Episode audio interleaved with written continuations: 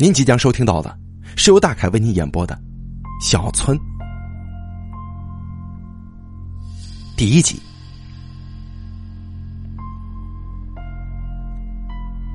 我是一个不入流的旅行作者，或者说我爱旅游，但我的文字是真的不入流，以至于现在都没什么成型的文章出来。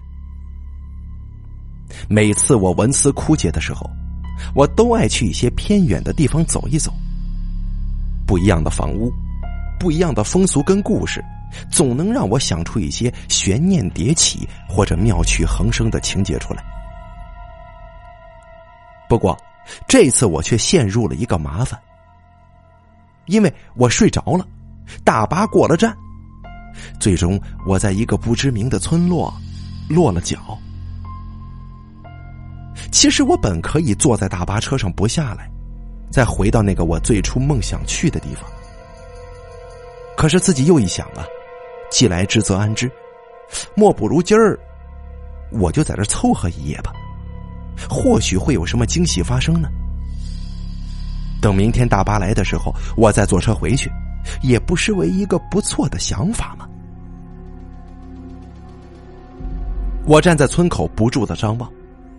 对着村子里的一切，有种这不是在一个偏远无名的山沟的错觉。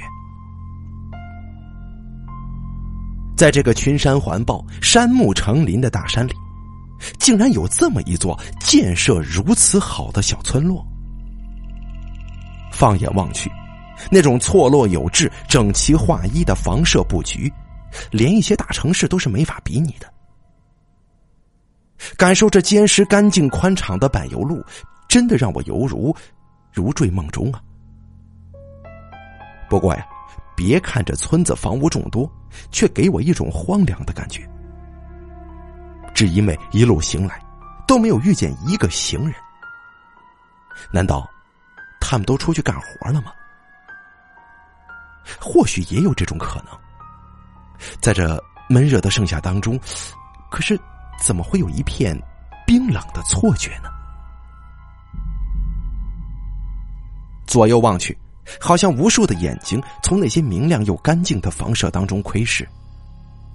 但自己近看，却发现屋中摆设还算考究，但根本没什么人，而且很明显有近期规整的痕迹。或许只是白天。大家都在忙，都出去工作了。到了傍晚的时候，才会有人出现吧。我相信，大多旅行爱好的人都有这个习惯，就是先掂量好自己的落脚点，有了暂住的地方，这心里才能踏实。这剩下的半天呢，才可以漫无目的的，在这座干净整齐的村子里探寻。不大一会儿功夫。我就找到了一个三层楼的小旅店，推门而入之后，接待我的是一个老大爷。这老大爷看起来挺高兴的，直说这小村子常年不见外人光顾，弄得他都有点后悔在这儿开个旅店了。你说弄点什么不好啊？弄个便利店，也许还算得上是个营生。可弄这旅店呢，怎么看都是个赔钱的买卖。推门一看，哎，这房间我非常的满意，就随手把背包扔在了床上，转身去接他手中递给我的钥匙。可是这钥匙刚拿到手里，他却一把攥住了我的手，瞪大了眼睛对我说：“年轻人，到了晚上。”别乱出门呐！这山里风大又黑的很，走丢了很多人呐。我眼见挣脱不过，只得点头称是，希望他赶快把手松开。这这一个大男人抓住我的手，对于个性取向正常的老爷们来说，这不是舒服的事儿啊！年轻人记住了，晚上不论有什么动静，都别开门。我们这小地方规矩多，没有人会请陌生人进自己屋子里来的。说到这里，他的手猛然一松，那把钥匙就这么躺进了我的手里，使得那个时候我觉得是挺荒诞的。这小破村子怎么这么多死规矩啊？哎，不过呀，有点神秘的感觉才能激发我的灵感，这样我才能写得更真实，不是吗？浑身畅快的我，不由得漫步在这座至少白天人烟稀少的村落里。这村子说大不大，说小也不小。当我爬到半山坡上，再往下看去，这村子就如同一片桑叶一般，就这么安静的嵌在这个沉闷的山中。因为天色有点晚了，我想去村口感受一下淳朴的人们那种微笑。可是我却等来的，是十几个一脸淡漠、神情衰败。还不愿意说话的年轻人。过一会儿，陆陆续续的村民们都回到了村子里，让这个原本白天毫无生气的世外之地突然平添了几分祥和的悠然。不大一会儿，我就跟这些友善的村民们打成一片了。东问西问之下，竟然真的让我问出了几个，呃，能激发我创作灵感的事情来。这些村民挺好的，对我这个陌生人没来由的热情，让我有种受宠若惊的感觉。可能是谈的很投缘吧，拉着我的手，非要去他们家中吃个便饭不可。过了一会儿，孩子们也坐着大巴回来了，让这座原本残缺的村落变得更加圆满。谢绝了村民，我再一次回到房间里，太累了。随便吃了一点带来的东西，然后冲了个澡，早早的睡去了。突然，一阵急促的敲门声响起，睡得正迷糊中的我，习惯性的看了看墙上的钟表，已经一点了。这发生什么事了？是谁在如此急切的敲我的门呢？我躺在床上没起身，随口问了一句：“谁呀？”可是那门依然在敲，而且敲得更加剧烈，但门外却没有一个人答复我。哎呀，怎么回事？被吵得烦得不得了的我，不由得猛地一下子从床上坐了起来，破口大骂：“这大晚上不睡觉，敲什么敲啊？作死啊！”可我这话才刚说完，这门震的就更剧烈了。我心里大骂：“是真他娘不要脸呢！”连忙抄起屋子里的椅子，走到门边。我心想着，等我把门打开，我也不问什么原因了，先拍你一顿，我得解解气。你要是反过来说我把你打伤了，我就死赖着说我梦游，你总不会跟一个病人一般见识吧？可是啊，我的手还没摸到门把手呢。就听屋外“啊”的一声，女人失控的尖叫声传来。我被这尖叫弄得一个机灵，恍然几下，我猛然坐到了地上，刺啦一下子把身后的窗帘整片的都给扯下来了，心脏剧烈的砰砰直跳啊！这才回过神来的我有一个错觉，好像有人正敲着窗子，不过。理智告诉我，这不可能。因为虽然这旅店才有三层楼这么高，我又住二楼，可这楼外又没什么雨搭棚子之类的东西，怎么可能有人爬上来敲窗子呢？不过当务之急，我先把窗帘弄好，然后赶紧跑出房间，看看刚才尖叫的是不是出什么事儿了。如果真的需要帮忙，我得帮衬一把呀。可是，当我站起身来，回身形想借着椅子把窗帘给挂上的时候，眼前我看到的一幕，一瞬间让我捂住了嘴巴。我被吓得呆愣在原地，一句话也说不出来。门依然狠命的敲打着，那震颤的幅度，好像下一刻这门板。就可能被震得倒下来。不过呀，这一幕并不算是让我惊呆的。让我惊呆的是，那窗子外面竟然爬满了向屋内窥视的人。那一张张充满诡异笑意的脸庞，跟那一双双凸起的眼睛，此刻让我不由得战栗异常啊！那是村口第二家住的老王，那是第四家的老张，这一张张脸我都很熟悉。因为就在几个小时之前，他们都热情的请我去他们家中做客吃饭呢。这门仍然砰砰的死命的敲击着，而窗子外的老王却很自然的伸出一只手，轻轻的敲击了一下玻璃。可是，这突兀的几下敲击却让我傻了眼。我不由得后退几步，一下子靠在。门上没站起来，窗子外的那些人面容略显平静，在老王悄悄的动了几下嘴，说了些什么之后，脸上又一次闪露出那种诡异而又温和的笑，不由得，他还再一次在窗子上敲击了起来。猛然间，我想起了白天那旅店老头。他的眼神，他说的那句话，一瞬间让我想了起来。啊，年轻人，记住了，晚上不论有什么动静都别开门。我们这小地方啊，规矩多，没有人会请陌生人进到自己屋子里来的。啊！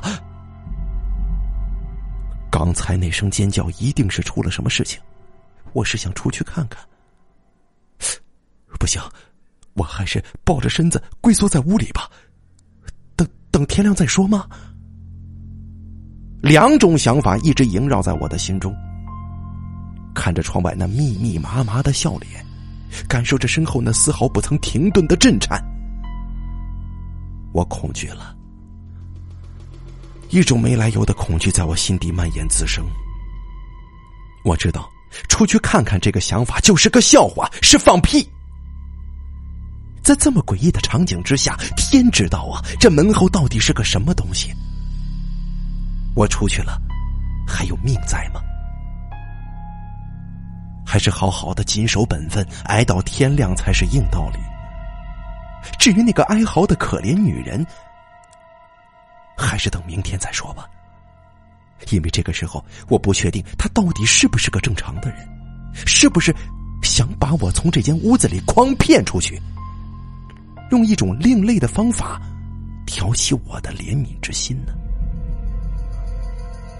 不过好在我发现了一个规律，就是不论外面敲的再怎么剧烈，只要我不去开门，他就不会进来。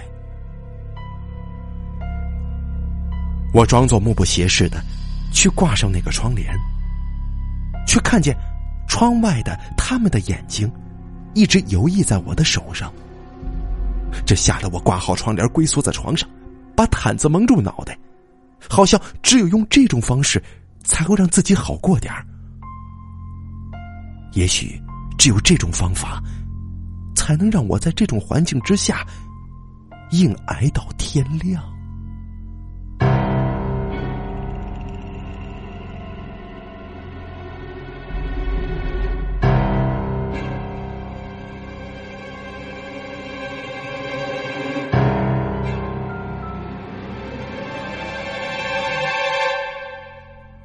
第二集，我不知道我是什么时候睡着的。当我醒来的时候，却突然想起了昨天晚上诡异的一幕。那一幕让我站立。为了证明我的遭遇，我猛然间拉开了窗帘，那一阵刺目的眼光刺来，如同钢针一般扎进我的肉里，有些许的疼，证明眼前这一切都是真实的。不过。我却不能确定昨夜的一切是否真实。我不会去探究这一切是不是真的了，因为我原本的打算就是在第二天早上离开这个让我不舒服的村子。至少在这个村子里，已经没有什么让我感兴趣的东西了。即便是有，也是在昨天黄昏的时候，在那些村民口中询问出来的。收拾完不多的行李，顾不得洗脸，我飞快的从这个房间里出来，跑到楼下去退钥匙。当我把那串钥匙递还给他的时候，他却对我诡异的一笑，然后用那苍老又沙哑的声音轻轻的对我说：“孩子，拿着吧，你会需要它的。”然后转身就走，很快的进了自己的房间，消失在我的视线里了。我觉得好笑，心想。昨天还说着旅店赔钱，要走的时候你都懒得收回房门的钥匙，你这么个做法不赔钱才怪呢。不过想想也好，既然老板自己都不要这串钥匙了，我就把它当做是在这个村子生活一天的纪念品。也许每当我看到这串钥匙的时候，我就能想起昨天的梦，也说不定能够激发灵感呢。我站在昨天下车的地方等着巴士，可等来的却是昨天最先见到的那几个看似颓废不堪的人。只是现在他们的脸色比昨天更加的惨淡，而且看着人群当中，似乎是少了一个女孩。她去了哪儿啊？当我走过他们身边的时候。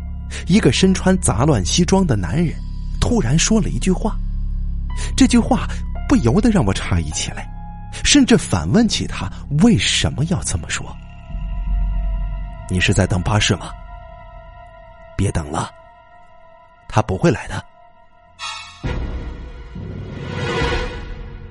什么叫不会来啊？我猛然一个转身，身子如同过敏一般，突然抓住了他的衣领。当我察觉到这个举动有所失礼的时候，茫然一下，我又松开了。为什么这么说？为什么？为什么说我等不到巴士？难道中途的路上出了什么事情吗？难道说这巴士出了什么事情，把我这个全然跟村子毫无关系的人隔绝在繁华的尘烟之外？我们这些人呢，都是偶然间来到这个村子的，然后就再也没见过那辆巴士。而且这个村子的诡异，相信你昨天晚上也知道了吧？千万别开你的房门，谁叫都别开，你懂了吗？啊？那男人一脸的神秘，说完了这些。不由得转身跟上了人群，顺着这条柏油路向村子外面走。对于那些莫名其妙的人，我懒得说什么。不过在村口等了时间很长，我不由得闷得紧。想起昨天晚上那如梦似幻的一幕，我是真的一刻都不想在这里待着。顺着路走下去，没准走到一半就能够遇到大巴呢。或者说找到别的村子，也说不定啊。这种想法既然已经滋生出来，人也有了动力，于是我就顺着这条蜿蜒的路走了下去。可直到傍晚，我也没见到那辆应该来的大巴。难道那辆大巴不是每天都光顾这个村子的吗？看着眼前这越来越熟悉的道路，我知道我可能找到了下一个村子。可是，当我站在村口向下张望的时候，我诧异了，一种没来由的惊恐一下子充满了我的身体。这好像还是那个小村子，一模一样。看着眼前的一切，我一屁股坐在了地上，有种无力感一下子笼罩上来。不过想了想，可能这地方……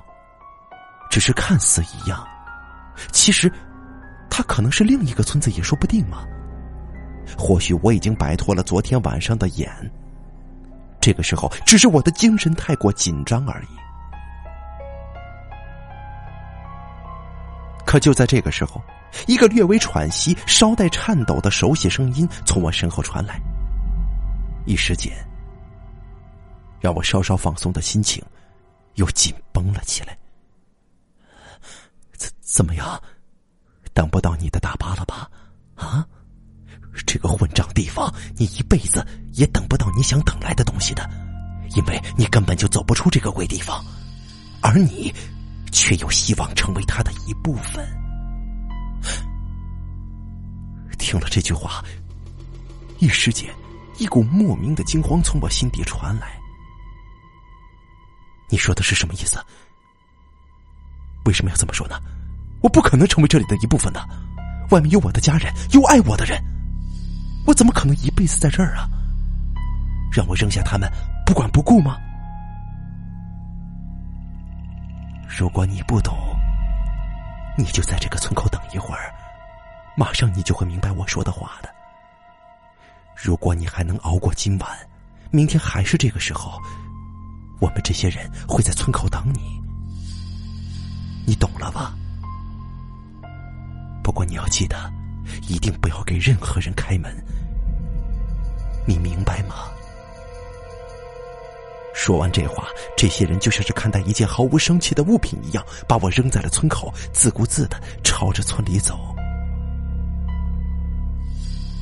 一会儿的功夫，马上就会明白，他说的到底是什么意思。我不明白，我也不想懂。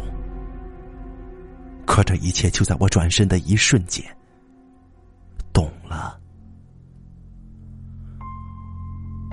昨天跟他们走在一起，那个一样面色苍白、惊恐、一样衣衫破败的女孩子，今天却随着那些村民从柏油路上走了回来。天色微暮，夜风袭来，使得眼前一切看得那么美好。这个时候，我才真正的看清了她最漂亮的一面。她挽着一个村民的手，一脸幸福的样子。那一脸对生活满足的感觉，很自然的写在他的脸上。我不免觉得诧异，这姑娘是什么时候跟那个村民走到一起的？看昨天她几近崩溃苍白的脸，跟今天的她有着鲜明的对比，完全判若两人呢。我呆呆的站在村口，这些人。从已经不能直射到阳光的柏油路上走来，离着老远，看见我，不由得打起了招呼。那个热情劲儿，真的让我有种错觉，好像我本来就应该是这个村子里的一员，而他们呢，都是我的老朋友，跟我交情深厚，仿佛不像是一年两年了。从他们的喊话当中，我听出了关于这个女孩的一切。他们说，这女孩是昨天晚上跟那个村民举行了婚礼，才成为了村子里的一员。还告诉我，今天晚上一定要再闹一场，询问我来不来。我也不知道我哪根筋不对，猛然间我说了一句让我万分悔恨的话：昨昨昨天晚上结婚。为什么不叫上我也掺和掺和呢？而那个新郎的脸上却诡异一笑。走到我身边的时候，他压低了声音对我说：“我们昨天晚上都叫你了，敲了你半天的门，可是你不开呀！”啊！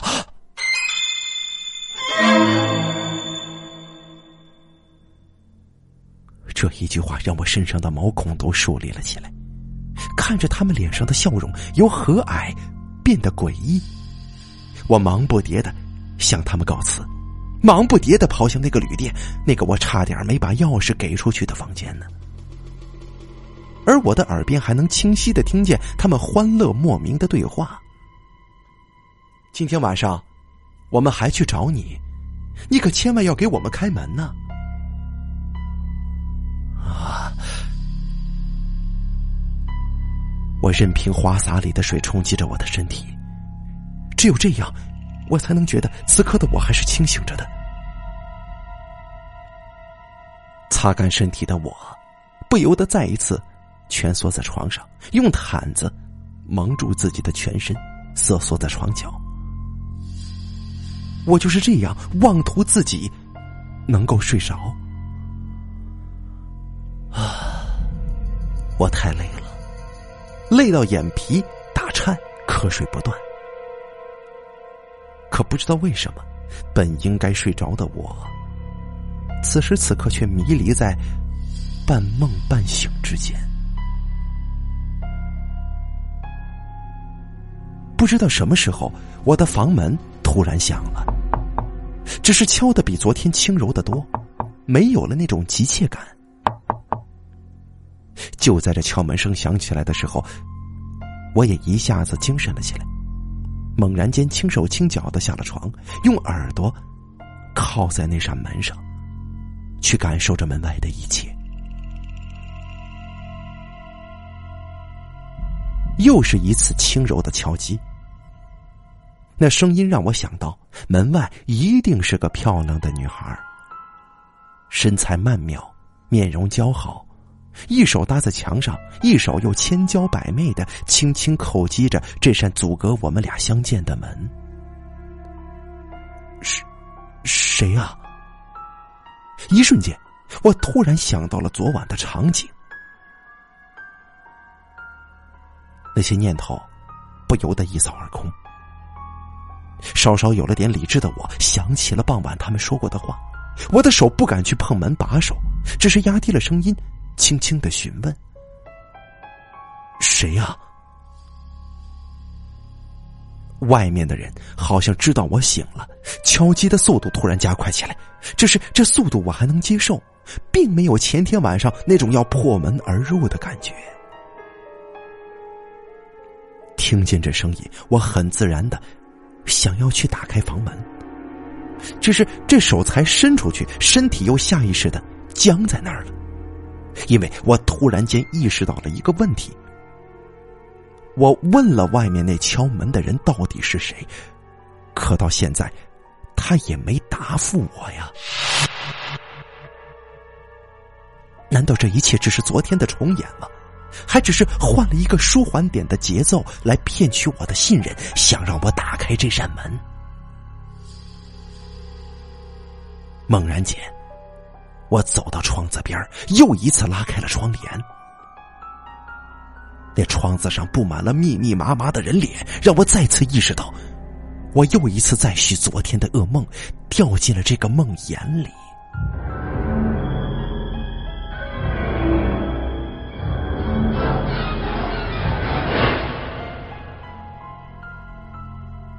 第三集。救命啊！快开门，让我进去！我不想死，我不想死啊！一阵急促的尖叫声从走廊外响起，由远及近。当马上接近我门口的时候，突然那扇门被用力的踹了一下，然后那尖叫声又由近及远，变得飘渺，变得一时间让我觉得那可能是个错觉。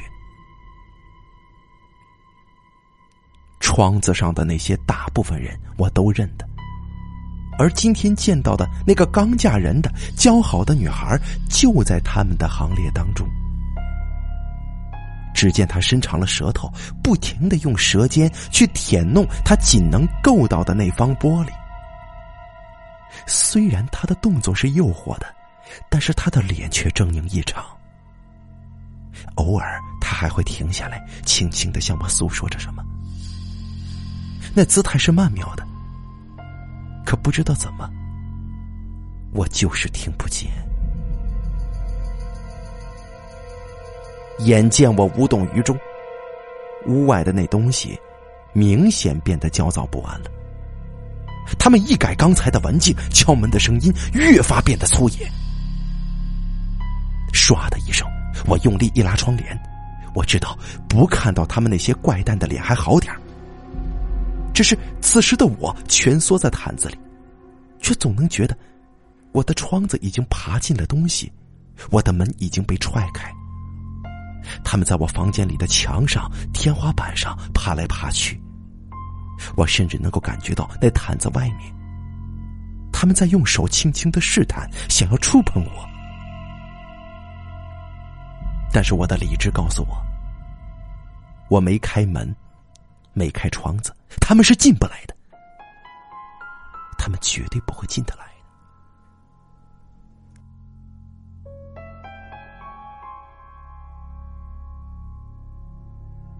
清晨，当我妄图想洗一把脸、轻松一下的时候，从镜子里，我看见了那张苍白的脸。那张脸，此时此刻已经毫无血色，有的只是昨天最初跟我说话的那些人的绝望跟惊恐。无力的抓起了背包，背在身上。当我打开房门，想要去村口继续等待的时候。却发现我的房门外面竟然有一只随意扔弃的鞋子，只是它的主人此时此刻已经不知去向了。我又一次出现在了村口，祈祷那辆能载人离开的大巴，或者说，这村子里的真相我能够搞清楚。过了一会儿。跟昨天一样疲惫的那些人来了，只是人数上比昨天看起来又少了一个。看着他们的到来，我忙用手一指，昨天那个西装男会意的一把揽过我的肩膀，迫使我向着那条看似出去的柏油路走去。我的同伴又少了一个。他看也不看我，就这么揽着我的肩头，如同一个多年的老朋友一般对我诉说着。只是他说出这话的时候是那么的平静，平静的面无表情。我不由得问道：“他们怎么了？这个村子到底是什么地方啊？”而这个西装男却苦涩一笑，告诉我说：“他也不知道这里是什么地方。”只是在一辆大巴上睡着了，醒来的时候就被扔在了路边。不过他的遭遇比我好得多，因为那个时候他还有跟他一样遭遇的同伴。只是对于这种诡异的事情来说，即便同伴再多，也没有多大的用处。看着一天天减少的同伴，他一直遵循着一个信条。那就是他不会同意别人进入他的房间，即使门外发生了什么，也不会在晚上的时候打开那扇沟通未知的门。我问过他，开门的人到底经历了什么？怎么会第二天心甘情愿的与那些诡异的村民为伍呢？而且我们这么走，是要到哪儿去啊？难道是为了消磨仅剩的？那些尚未崩溃的光景吗？而他却说，他们这些人一直祈祷着能有一天，恰巧的找到一条能出去的路，去摆脱这个光怪陆离的村子，让自己有一些活着的希望。什么？你活着？难道咱们现在不是活着吗？说到这里，他反问了我一句。你以为你还能再坚持多少天呢？说到这儿，我也沉思了起来。是啊，如果还这么下去，那我又能坚持多少天呢？至于那些人到底经历了什么，那个西装男也没回答我，只是告诉我千万别打开房门跟窗子，千万别让别人进来。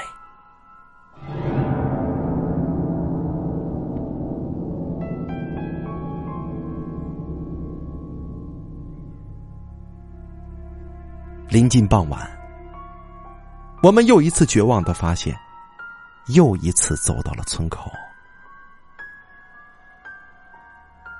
他们那些人拖着沉重而绝望的步伐相继回到旅店。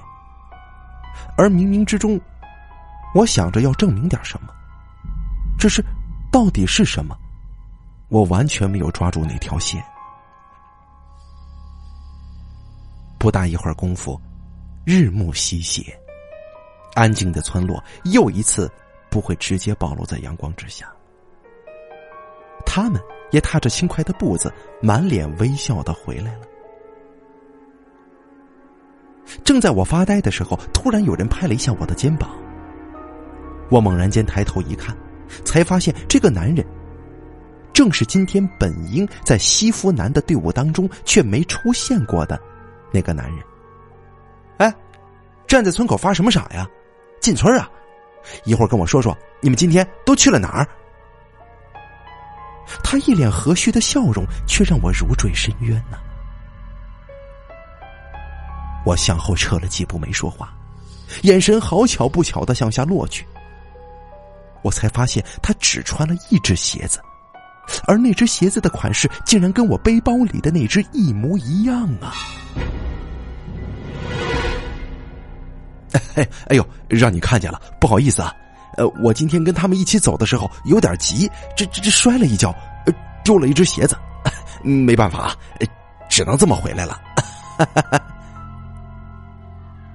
此时的他大大咧咧的冲我呵呵直笑，笑的是那么的豪爽，好像完全没有一丝不好意思的样子。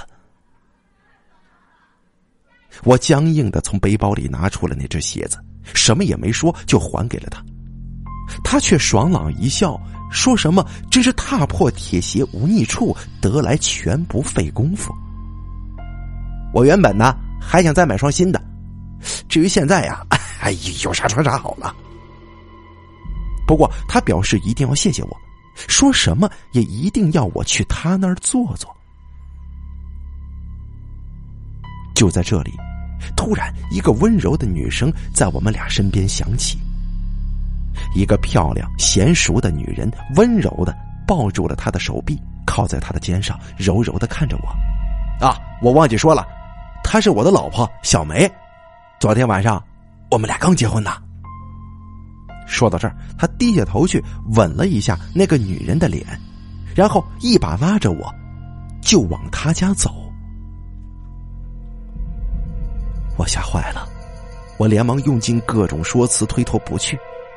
而他却一脸我懂的表情，放开我的手，让我回去。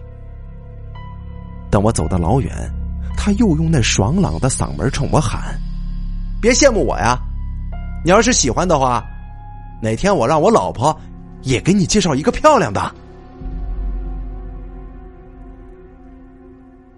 一连十几天，每天我都承受着精神上的疲累。每天我都期待能有一辆大巴从外面穿过这层层的神秘，从而进到这该死的村子，把我接出去。可是，每天我都在沉默跟惊恐当中度过。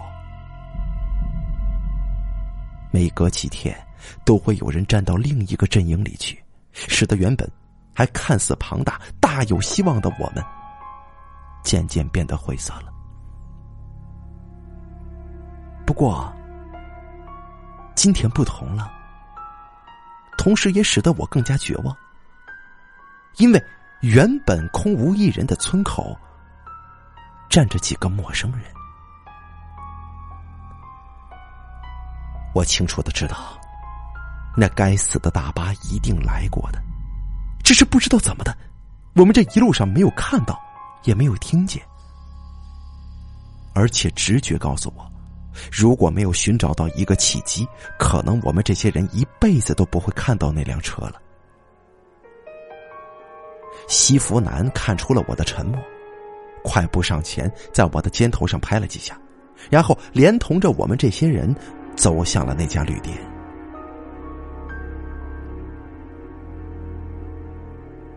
又是一阵急促的敲门声响起。此时此刻的我已经习惯了。半梦半醒间，随便的翻了个身。突然，耳边听见啪嚓一声脆响，吓得我连忙就坐了起来。我没听错，那是重物敲碎玻璃的声音呢。怎么了啊？难道那些村民已经开始不守规则了，妄图用外力破坏阻隔他们的戒指，从而进到屋子里去做一些恐怖的事情吗？想到这儿，我猛然下床，然后一拉窗帘，仔细的查看起自己的窗子来。不会在意窗子阻隔在外面的那一张张怪诞的脸，也不去在意走廊上不时传来的哀嚎声。就这样的看着这扇窗子，这是我房间里最脆弱的东西。明天，对，明天。我一定找一些木板把它钉死，让那些东西一个都别想从外面进来。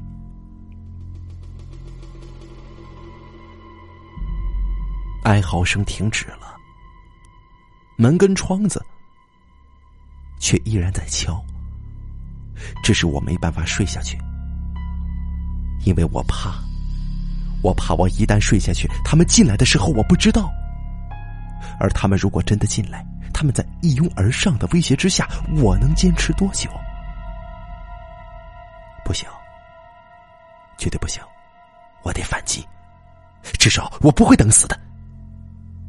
我会有反抗的能力，至少在我归入他们的行列之前，我得先收拾掉他们几个。这种想法一旦滋生出萌芽，那就会有一种想要立刻去做的冲动。第二天早上，我就敲响了西服男的房门，一脸兴奋的疯狂的敲打，只是房间里却没有一丝的反应。我有点难过，心想我知道你没事因为昨天晚上那几声尖叫也不是你。我现在想到了解决办法，想要谋求你的支持，而此时此刻你却把我阻隔在门外，连问都不问。拖着那双惺忪的眼，我来到了村口。可过了一会儿，我见到的却是一张冷着脸走来的媳妇男。